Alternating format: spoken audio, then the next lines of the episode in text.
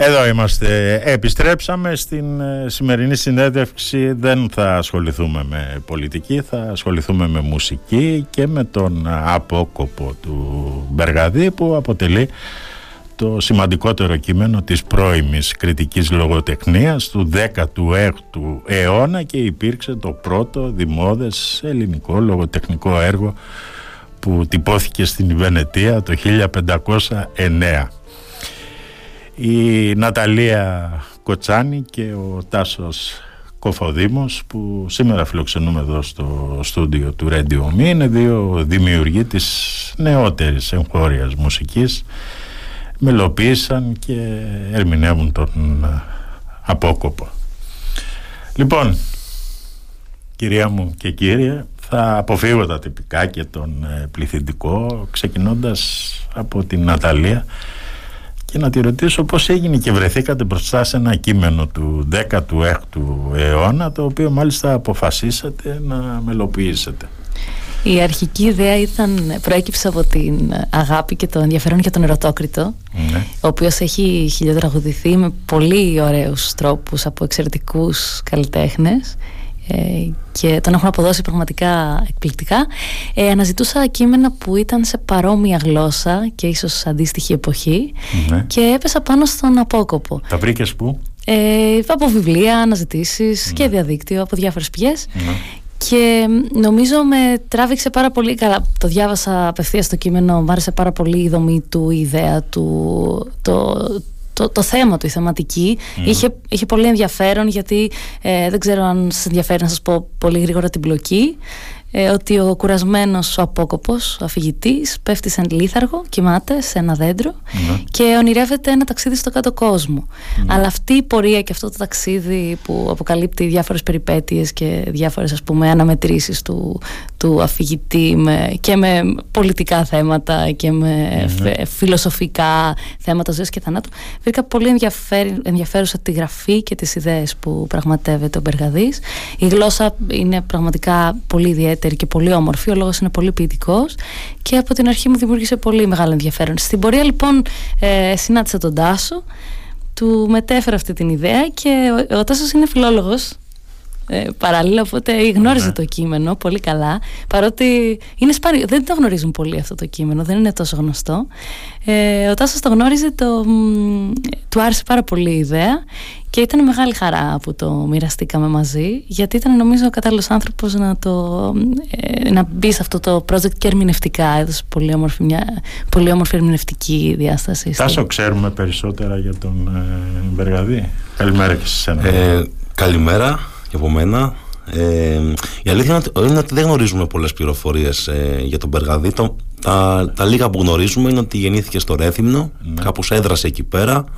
Ενδεχομένως να καταγόταν και από οικογένεια ενετικής, ας πούμε, καταγωγής ίσως, τους Μπραγκαντίν, κάπως έτσι έχω από το λίγο ψάξιμο που έχω κάνει. Ε, αλλά στην Κρήτη. Τώρα πιστεύω ότι σίγουρα είχε και ενετικές επιρροές σαν... αλλά δεν μας έχει δώσει και κάτι άλλο κάποιο άλλο δείγμα γραφής ώστε να ξέρουμε περισσότερα για αυτόν. Είναι το μοναδικό του έργο αυτό ο Απόκοπος είναι το, το μοναδικό που ναι. γνωρίζουμε και ναι. μάλιστα αμφισβητούνται και κάποια ε, τμήματα του κειμένου του. Αν όντω θα έχει γράψει αυτός, είναι κάποιες προσθήκες σε νεότερες εκδόσεις, όπως και ο επίλογος που είναι ναι. πολύ χαρακτηριστικό. Το αν τελικά είναι ε, original, ας πούμε, είναι αυθεντικός, ε, ή αν έχουν γίνει κάποιες προσθήκες στο τέλος. Γιατί αλλάζει κάπως η ύφο του κειμένου. Εμείς έχουμε μείνει μέχρι το σημείο που από τους περισσότερους μελετητές και ερευνητές συμφωνούν, ας πούμε, οι απόψεις τους ότι εκεί καταλήγει το. Τώρα και δύο είστε δύο νέοι άνθρωποι. Θα περίμενε από εσά, γιατί ε, είστε και πολύ καλή μουσική και οι δυο σας. Θα περίμενε κανείς να ασχολείστε με άλλα πράγματα, με άλλα είδη μουσικής. Τι σας κάνει αλήθεια, Τάσο, τι, τι σε κάνει να ασχολείσαι με, αυτή την, με αυτό το είδος της ε, μουσικής; Ε, κοίταξε. Καλά, ξέρω ότι η Ναταλία είναι και λίγο jazz, όχι λίγο, είναι πολύ jazz, αλλά εσύ; Ε, κάπως με τράβηξε η, η γλώσσα του κειμένου και το να μελοποιήσει και ένα κείμενο ε, πόσο μάλλον παλιό και όλες από, από μόνο του είναι μια τολμηρή προσέγγιση ναι. και μπορεί να γεννήσει και κάτι καινούριο. Ναι. Ε, σίγουρα ε, τα άλλα είδη που ασχολούμαι είναι και με το παραδοσιακό, οπότε ε, παίζω σαν συγκρότημα τους Γκιντίκη, οπότε είμαστε κάπως κοντά σε αυτό το κλίμα το πιο παλιό ας πούμε, πιο παραδοσιακό. Οπότε και οι στίχοι αυτοί κάπως με πήγαν το ποίημα αυτό με πήγε αυτόματα. Όχι παλιά, σε πήγε πολύ παλιά. Αυτό είναι πολύ παλιά. Αυτό είναι. δηλαδή, πήγαμε τώρα για, αυτό είναι για το 16ο αιώνα. Δηλαδή, εντάξει, εμείς είπαμε. Αλλά και τα δημοτικά τραγούδια ναι. και όλα αυτά, η δημόδης ποιήση, ναι. είναι κρατάει από. και ακόμη πιο παλιά, να σας πω. Δηλαδή, από το Διγενεία Κρήτα. Ναι. Ε, όλα αυτά τα, τα επικά διηγήματα ας πούμε του 10ου αιώνα όλα αυτά. Δυσκολίες ε, συναντήσατε στην ε, μελοποίηση αυτού του λογοτεχνικού κειμένου λογοτεχνικού έργου; Μία πρόκληση ήταν να το χωρίσουμε σε κάποιες ενότητες, γιατί είναι με ένα μικρό σχετικά ποίημα, αλλά και πάλι εμείς θέλαμε να το προσαρμόσουμε σε μία παράσταση διάρκειας, ναι. ας πούμε, μίας ώρας. Οπότε ήταν ε, μια πρόκληση να κρατήσουμε ε, τις ενότητες αυτούσες, δηλαδή να μην κάνουμε παρεμβολές, να μην κάνουμε σειραφές. Ναι. Οπότε ε, κάναμε. Ο Τάσο δηλαδή έτσι, είχε τον πρώτο λόγο σε αυτό. Κάναμε μια φιλολογική ας πούμε, ανάλυση, το χωρίσαμε σε κάποιες ενότητες. Ναι. Και ο στόχος μας ήταν να δημιουργήσουμε κάποια τραγούδια ε, που να καταφέρουν να δίνουν και τη ροή, χωρίς όμως να χαλάσουμε, να κάνουμε ας πούμε, σειραφή από διάφορα σημεία και να πλέξουμε. Τα οποία τα τιτλοποιήσατε χωρίς να είναι βέβαια τιτλοποιημένα. Ε, ναι, βάλαμε κάπους πλαγιότιτλους αυτό που λέμε. η, η δεύτερη πρόκληση ήταν πώς μπορούμε και να συνεργαστούμε συνθετικά αλλά και να φέρουμε ο καθένας τα δικά του βιώματα πάνω σε, αυτό το, ναι. σε αυτή τη μελοποίηση γιατί ε, ουσιαστικά ο καθένας μας έχει διαφορετικές μουσικές καταβολές φέρνει κάτι από το δικό του μουσικό οπότε ήταν πολύ ενδιαφέρον το πώς ε, ε, αναμίξαμε συμπράξαμε ας πούμε με τα βιώματά μας ναι. και προσπαθήσαμε να του δώσουμε ένα χαρακτήρα ε, και με παραδοσιακά στοιχεία από διάφορα ιδιώματα της παράδοσης αλλά και με αυτά που φέρνουμε, ας πούμε, στις δικές μας βαλίτσες ο καθένας. Για παράδειγμα, το, το, το κείμενο αυτό έχει σχέση και με έχει ιταλικές επιρροές πολύ ναι. έντονες. Έχει και, και δυτικά στοιχεία η, η μελοποίηση αυτή που, που έχουμε κάνει, αλλά έχει, δανείζεται και κάποια στοιχεία από την ελληνική παράδοση. Τάσο, ήταν ε, εύκολο για σένα που φαντάζομαι είχες μεγαλύτερο ρόλο στη σύνθεση να παντρέψεις αυτά τα δύο πράγματα, δηλαδή να παντρέψεις δύο διαφορετικούς κόσμους που είστε εσείς οι δύο ως μουσικοί; Όχι, ο καθένας ισοδύναμα έβαλε το, το κομμάτι του μέσα ε, στο, στα κομμάτια, ε, στη μουσική δηλαδή που, που γράψαμε, ε, αλλά κάπως θεωρώ ότι ε, δεν, εγώ προσωπικά ας πούμε, στη σύνθεση αυτών των κομματιών δεν είχα κάποιο σκοπό α, να γράψω παραδοσιακό ή να γράψω rock ή pop ή οτιδήποτε άλλο. Το κείμενο με πήγε εκεί πέρα ε, μας πήγε μάλλον εκεί πέρα στο να γράψουμε κάτι ε, πιο mixed να το πω έτσι πιο... Ναι. γιατί σίγουρα ακούμε πολλές μουσικές και οι δύο και ναι. βάλαμε σε αυτούς μας και τις επιρροές μας μέσα Πες μου ένα συγκρότημα που σου αρέσει και ακούς η... Παλιό ή καινούργια και παλιό και καινούργιο. Ε, η Γκετονία, ας πούμε, είναι ένα από τα, από τα ναι. ιστορικά γκρουπ που έτσι απολαμβάνω, αλλά και ναι. σύγχρονα. Ακούω πολύ world μουσική, ναι. ακούω Brad Meldau, jazz, διάφορα πράγματα. Εσύ, Τάσο; Ε, και εγώ γενικά ακούω, ακούω πολύ μουσική. Ε, πιο πολύ έτσι world, ε, αλλά και rock. Έχω περάσει από πολλά είδη μουσικής. Τελευταία ασχολούμαι πολύ με το παραδοσιακό, ε, παίζοντας και στο σχήμα που σας ανέφερα. Ναι. Ε, αυτό. Μάλιστα.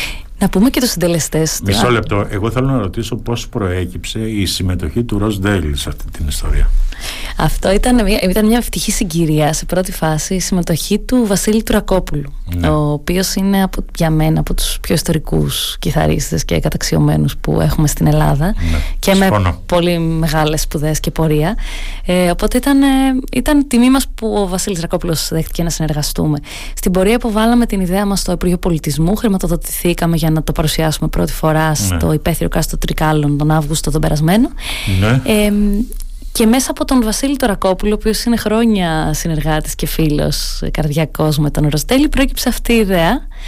Ε, ομολογούμε ότι ήταν μεγάλη μας τιμή να έρθει ο Ροστέλη Στέιλι γιατί έφερε, όχι μόνο έφερε τον αέρα της Κρήτης και ναι. το, αυτό το απίστευτο ταπεραμέντο και το χαρακτήρα που έχει αλλά και γιατί κατάφερε να το δέσει κάπως μουσικά όλο αυτό το εγχείρημα με ένα πολύ δικό του τρόπο και νιώθω ότι στην ουσία το, το απογείωσε η συμμετοχή του. Έχετε βρεθεί ποτέ στο Χουδέτσι; Ε, ναι, στο και παλιότερα έχω παρακολουθήσει αρκετές συναυλίες εκεί πέρα. Σε, σε σεμινάριο δεν έχει τύχει να πάω, ναι.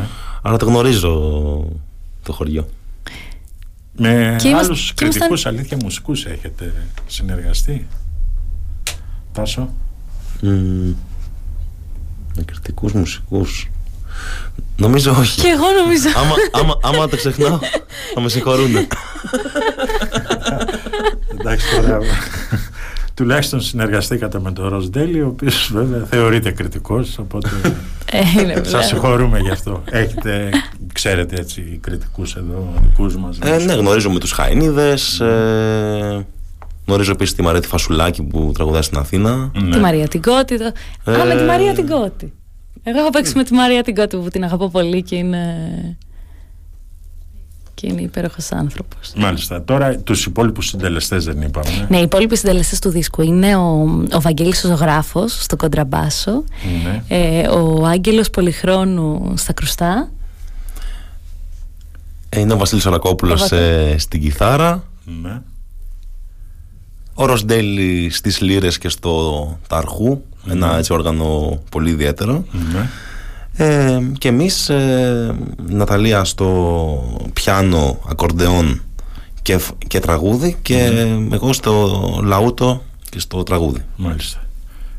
Τρίχορδο δεν έχετε χρησιμοποιήσει μέσα. Τρίχορδο όχι, όχι. Μάλιστα. Καθόλου. Και το λαούτο είναι στεριανό, όχι κριτικό. Ναι. διαφορά. Ε, ναι.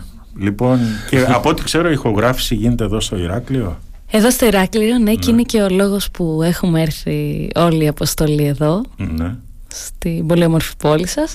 Και είμαστε πάνω, πραγματοποιούμε πρόβες τώρα σε αυτή, αυτή την περίοδο. Με τη βρήκατε όμορφη, δηλαδή την πόλη μας; Εγώ τη βρήκα πολύ όμορφη και έχω να έρθω, νομίζω.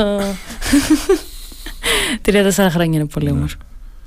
Και είμαστε πάνω στο Χουδέτσι και στις Αρχάνες σε, σε περίοδο προβών και προετοιμασίας για τις ηχογραφήσεις που θα ναι. γίνουν εδώ. Ναι. Στο στούντιο Βασμάρης. Ναι. Τώρα, εγώ ήθελα να σας ρωτήσω, επειδή έχετε κάνει πολλές συναυλίες στο εξωτερικό. Πώς μας αντιμετωπίζουν αλήθεια έξω εμάς τους Έλληνες ε, μουσικούς; Ε, λέτε οι ξένοι ή οι ξένοι. Ε, εγώ πιστεύω τελευταία έχει γίνει μια στροφή προς το γενικότερο αυτό που λέμε ethnic music ενώ σε παγκόσμιο επίπεδο, όχι μόνο στο ελληνικο και αυτό σίγουρα έχει βοηθήσει και την ελληνική μουσική mm-hmm. την παραδοσιακή κάπως να πάρει τα πάνω της και να βγει κάπως εκτός ε, συνόρων γιατί παλιότερα όλοι ξέραν το μπουζούκι ε, πλέον αυτό αρχίζει να αλλάζει κάπως ας πούμε. Ακούνε και υπηρώτικα έξω με ενδιαφέρον στη Γερμανία και στην Ολλανδία και στη Γαλλία που έχω πραγματοποιήσει συναυλίες υπάρχει πολύ ενδιαφέρον ο άλλος θα κάτσει να σε ακούσει ειδικά οι Γάλλοι ας πούμε για παράδειγμα είναι πάρα πολύ καλοί ακροάτες αυτό ναι. δηλαδή πραγματικά τους το θαυμάζουν, τους αρέσει αναρωτιούνται τι είναι αυτό δεν ξέρω αλλά υπάρχει και σεβασμός Όπως νομίζω πρέπει να υπάρξει σε όλες τι μουσικές του κόσμου που, που ακούμε. Εσύ, Ναταλία. Και εγώ έχω αντίστοιχο βίωμα.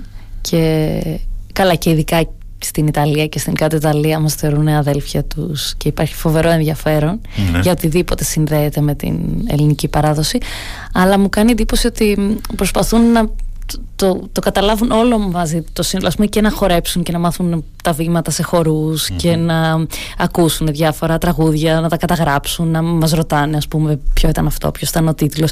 Νιώθω πολύ μεγάλη, ε, μια πολύ ζεστή αγκαλιά στο εξωτερικό. Εσύ τώρα Ναταλία από ό,τι ξέρω, από ό,τι διάβασα στο βιογραφικό σου είσαι μια διπλωματούχος της Σχολής Εφαρμοσμένων Μαθηματικών και Φυσικών Επιστημών Πώς έγινε και ασχολήθηκες με τη μουσική; Θα μου πεις βέβαια ότι η μουσική είναι μαθηματικά, αλλά θα ήθελα να ξέρω έτσι, γιατί ασχολήθηκες. Ήταν μάλλον το ανάποδο. Ασχολούμουν ήδη με τη μουσική και έπρεπε να πάω να σπουδάσω. Οπότε, επειδή πραγματικά αυτό ήθελα να το πω. Ε, η, η Ελλάδα έχει τόσο μεγάλο μουσικό πλούτο, τόσους εξαιρετικούς καλλιτέχνες, εξαιρετικούς ερμηνευτές, καλούς τραγουδιστές, πραγματικά. Ε, και δεν τις λείπουν τα μουσικά πανεπιστήμια. Έχουμε το πολύ δυνατό το μουσικολογικό τμήμα της Αθήνας, έχουμε το Ιόνιο, το τμήμα ε, ε μουσικολογίας ουσιαστικά και είναι και εφαρμοσμένο τμήμα, έχει performance στο Ιόνιο. Έχουμε το ΠΑΜΑΚ, έχουμε και την Άρτα. Αλλά παρόλα αυτά νιώθω ότι μας λείπουν κάπως τα, τα, τα πιο πρακτικά τα εφαρμοσμένα τμήματα μουσικής ειδικά στην Αθήνα ας πούμε. Ναι. Ε, χρόνια συζητούν να γίνει κάτι τέτοιο, ένα αντίστοιχο πανεπιστήμιο. Ε, γίνονται πάρα πολλές προσπάθειες. Δεν, έχει ακόμα, ε, δεν έχω ακόμα καταφέρει κάτι τέτοιο. Οπότε έπρεπε να διαλέξω να φύγω στην Κέρκυρα ή στην Θεσσαλονίκη ή να μείνω στην Αθήνα και να κάνω κάτι διαφορετικό παράλληλα με, τη, με τις μουσικές μου σπουδές ε, σε οδεία και, και λοιπά. Ασχολείσαι με την επιστήμη σου. Ναι, αρκετά. Κάνω έρευνα. Ε, τώρα ολοκληρώνω το, τη διδακτορική μου διατριβή ναι. Ε, σε ένα αντίστοιχο field ας πούμε, που έχει να κάνει με την με ανάλυση ας πούμε, μουσικής και γενικώς υπάρχει πολύ ενδιαφέρον και παγκόσμια στο πώς μπορείς να, ε, να εξάγεις πληροφορία από τη μουσική και τον ήχο μέσω στατιστικής και μαθηματικών μεθόδων. Και από ό,τι βλέπω ασχολείσαι και με την τεχνητή νοημοσύνη σχεδιάζοντας ε, μουσικά συστήματα ναι, ακριβώ. Να το περιγράψεις λίγο. Ε, υπάρχουν διάφορα εργαλεία που αυτή τη στιγμή υπάρχει μεγάλο ενδιαφέρον στο εξωτερικό για αυτά. Πώς μπορείς να ε, εκπαιδεύσει, ας πούμε, κάποια συστήματα ή μοντέλα, ώστε να, είτε να βοηθούν τον μουσικό ή τον ερμηνευτή, είτε να του δίνουν έξτρα δυνατότητες, όπως λέμε, augmented instruments, επαυξημένα όργανα, για να εμπλουτίσουν δηλαδή την, την, λειτουργικό, την ε, διαδραστικότητα που έχει με το, με το μουσικό όργανο και σε αυτά αναφέρεται και η έρευνά μου. Μάλιστα. Τώρα Τάσο για σένα ήταν ε, σχολείο η παραμονή σου στη Θεσσαλονίκη; Ε, πολύ σημαντικό. Ε, ήταν πολύ σημαντική η παραμονή μου στη Θεσσαλονίκη γιατί έμεινα και πάρα πολλά χρόνια και έμεινα περίπου 13 χρόνια που είχα πάει για σπουδές και ταυτόχρονα έπαιζα και μουσική ε, στα μαγαζιά και όλα αυτά και, και άρχισα να, να, στείνω, να στείνουμε σιγά σιγά ε, τις μπάντες μας. Ε, τότε Θεσσαλονίκη κιόλας θυμάμαι ήταν ακόμα πιο ενεργή την περίοδο 6 με 10 ας το πούμε. Ήταν πολύ ζω, ζωντανή πόλη. 2006 λες. Ναι, ναι, ναι. ναι. Το 19 έφυγα, πήγα μετακόμισα στην Αθήνα. Ναι. Ε, το, ειδικά εκείνη την περίοδο πριν, πριν την κρίση η Θεσσαλονίκη ήταν, ε, είχε έναν οργασμό live, live ε, δημιουργικότητας. Πήγαινες κάθε μέρα και είχε κάτι να δεις. Ενώ ήταν πολύ όμορφα. Γιατί πιστεύεις ότι η Θεσσαλονίκη παράγει και πολύ και καλή μουσική; Ίσως βοηθάει ότι συγκεντρώνεται πολύ νέος κόσμος ε, εκεί πέρα κάπως. Κοιτάξτε, την κάνουν και οι ντόπιοι, αλλά επειδή είναι, έχει πολλούς φοιτητές όλο αυτό το πράγμα, περνάει πάρα πολλοί κόσμος από Θεσσαλονίκη. Σίγουρα έπαιξε ρόλο κάποτε η παρουσία του Νίκου Παπάζογλου στη Θεσσαλονίκη, ε, που βοήθησε πάρα πολύ κόσμο, πολλές μπάντες όπως τις Τρύπες, το Σοκράτη Μάλαμα, το Θανάση Παποκσταντίνου, να βγάλουν τις δουλειές του παρά έξω. Που θεωρώ ότι αυτό, ε, μετά το 10, δηλαδή όταν πέθανε ο Παπάζογλου, ας πούμε, στην ουσία, ε, μετά κάπως άρχισε λίγο το πράγμα να πέφτει εκεί πέρα. Ναι. Εγώ το νιώσα πάρα πολύ έντονα ως ως κάτοικος της Θεσσαλονίκης. Παράλληλα, εντάξει, παίζαμε και αυτά, αλλά έβλεπες να υπάρχει μια στασιμότητα. Μάλιστα. Να μας συγχωρούν οι Θεσσαλονίκη γι' αυτό. λοιπόν, πώς βλέπετε, Ναταλία, θα μια κοινή ερώτηση για σας Θέλω να μου απαντήσεις πρώτα εσύ. Πώς βλέπεις να εξελίσσεται η ελληνική μουσική γενικά; Δύσκολη ερώτηση. Τι είναι αυτό που ακούει; Ε, εγώ είμαι αισιόδοξη πολύ Κυρίως για ένα μεγάλο άνοιγμα που γίνεται από την νέα γενιά προς την παραδοσιακή μουσική και την αναζήτηση ας πούμε των ριζών. Ναι. Δηλαδή κάπως νιώθω σαν να έχει μετακινηθεί λίγο ένα ρεύμα που άκουγε ό,τι τους έρβηρε, ας πούμε, ναι. ε, σε μια αναζήτηση της παράδοσης. Εγώ αυτό το βρίσκω πολύ ελπιδοφόρο, παρότι μπορεί να έχει δημιουργεί διάφορες αγωνίες για το κατά πόσον το υλικό της παραδοσιακής μουσικής μεταφέρεται με άρτιο τρόπο. Ε, μπορεί να ακουστεί λίγο ανατρεπτικό, αλλά νομίζω ότι η παραδοσιακή μουσική πάντα βασιζόταν σε αυτό, ε, στο ότι ε, στο τι προσθέτει ο καθένας σε αυτό που συμβαίνει. Και πώς εξελίσσεται. Και πώς εξελίσσεται. Οπότε δεν θεωρώ ότι είναι κάτι που πρέπει να το βάλουμε σε ένα ντουλάπι, να το κλείσουμε και να πούμε έτσι είναι. Αυτό ήταν και αυτό πρέπει να είναι πάντα. Ναι. Ε, γιατί ακριβώς αυτό που. Ο Θανάσης είχε πει κάτι πολύ ωραίο, ότι η παραδοσιακή μουσική δεν μεταφέρει τον αρκισισμό του συνθέτη της. Ο Θανάσης που ναι, ναι, ναι. Και νομίζω ότι αυτό είναι από τα πιο όμορφα πράγματα που φέρνει μαζί της παράδοση. Ότι... Λόγω της ανωνυμίας, βέβαια. Της ανωνυμίας. Ακριβώς. Και ο καθένας βάζει κάτι δικό του εν τέλει σε αυτό που δημιουργείται. Ε, το θέμα είναι να μην ε, παραβάζουμε κάτι δικό μας. Να ναι. το παρακάνουμε. Αυτό που, που λες... Ε, μετά γίνεται προσωπική δημιουργία. Αν, αν, βάλεις, αν παρακάνεις κάτι δικό σου, μετά κάνεις κάτι δικό σου. Ναι. Εσύ, Τάσο, πώς το βλέπεις; Ε, πώς, πώς εξελίσσεται, πώς βλέπεις ότι εξελίσσεται η ελληνική μουσική; Η ελληνική μουσική. Ε, παρατηρώ τώρα ότι υπάρχει ένα μεγάλο ρεύμα με την παραδοσιακή μουσική ναι. και ειδικά από νέο κόσμο. Μου κάνει πάρα πολύ εντύπωση αυτό. Και βέβαια συναντάμε και πάρα πολύ καλούς μουσικούς. Έχει ανέβει πάρα πολύ το επίπεδο και λόγω των μουσικών σχολών που υπάρχουν υπάρχει μια στροφή γενικά προς το να μάθουν όλος ο κόσμος εδώ στην Ελλάδα που ζει να, κάπως να μάθει τα, τα όργανα που έχουν περάσει από τον ευρύτερο ελλαδικό χώρο. Όπως να μάθει λαούτο, να μάθει ούτι. Λύρα. λύρα. Επίσης, πολλά πράγματα. Αναγνωρίστηκε επίσης η παραδοσιακή μουσική πλέον ως ισότιμη με την κλασική, σε ενώδιο κάποιος παλιότερα δεν μπορούσε να σπουδάσει ας πούμε, ναι. παραδοσιακή και να αναγνωριστεί αυτό που κάνει με κάποιο τρόπο, όπως γίνεται τέλος πάντων από το Υπουργείο. Τουλάχιστον τώρα έρχεται και αυτό στο προσκήνιο. Δηλαδή, με βάση το τελευταίο ΦΕΚ του Φλεβάριου του, νομίζω Φεβρουάριο 22. Ε, οπότε γίνονται, γίνονται πράγματα. Από εκεί και πέρα, βέβαια, εντάξει, όπως πάντα, τα, αυτό που συμβαίνει με την τηλεόραση, δηλαδή αυτό το κακό που μας έχει δημιουργήσει η τηλεόραση στο να πλασάρει και να πουλάει, ας πούμε, ό,τι πιο εύκολο και ευθυνό υπάρχει. Εντάξει, και πολλά ραδιόφωνα το κάνουν αυτό. Σωστά. Απλά, ναι, με την τηλεόραση είναι λίγο χειρότερο, Αυτό μας κυνηγάει, δεν μας έχει αφήσει ακόμα. Αλλά παρόλα αυτά αρχίζει. Υπάρχει ελπίδα από κάτω. Το νιώθω αυτό. Ωραία, να τελειώσουμε με αυτή την ελπίδα. Παιδιά, σας ευχαριστώ πολύ, Ναταλία. Ευχαριστούμε πάρα πολύ. Μπορούμε να σας. Ναι, ναι, ναι, να μας πείτε, να μας πείτε, ξέρω. Τέλεια. Λοιπόν, να, να σας πούμε ότι ο λόγος, ένας από τους λόγους που ήρθαμε εδώ σε αυτή την υπέροχη παρέα και ευχαριστούμε και για την φιλοξενία, είναι ότι ε, διεξάγουμε αυτή την περίοδο μια διαδικτυακή καμπάνια ναι. ή αλλιώς crowdfunding ναι. για την ε, συλλογή πόρων για να ολοκληρώσουμε το, το πολυέξοδο αυτό ναι. έργο της ηχογράφησης του, του Απόκοπου. Ε, από το να αναζητήσουμε χορηγούς, προτιμήσαμε να, να δώσουμε αυτή την ιδέα, να μοιραστούμε αυτή την ιδέα με τον κόσμο, ε, ο οποίος μπορεί να προαγοράσει αυτό το δίσκο μέσα από ναι. την ιστοσελίδα απόκοπος.gr, ναι. ε, βοηθώντας μας ουσιαστικά να ολοκληρώσουμε την, ε, την ηχογράφηση του, του μουσικού αυτού έργου. Μάλιστα. Λοιπόν, Ναταλία Κοτσάνη και Τάσο Κοφοδήμο Σας ευχαριστώ για αυτή την ε, συζήτηση. Και εμείς ευχαριστούμε. Καλή επιτυχία βέβαια. Ευχαριστούμε θερμά. Ελπίζω και ο κόσμος να ανταποκριθεί και να σας ενισχύσει οικονομικά ώστε να τελειώσετε αυτή τη δουλειά, την αξιόλογη δουλειά που κάνετε. Λοιπόν, να τελειώσουμε με ένα τραγούδι. Βεβαίως. Θα ακούσουμε το, το ναυάγιο που είναι μία από τις πιο όμορφες ε, στιγμές του, του ποιητικού κειμένου του Μπεργαδί και περιγράφει πως ε, δύο αδέλφια ε, βυθίστηκε το, το πλοίο τους και βρέθηκαν στον κάτω κόσμο και συνάντησαν στο ταξίδι αυτό τον ηρικό, τον, τον αφηγητή. Τον αδελφή τους που είχαν χάσει χρόνια πριν.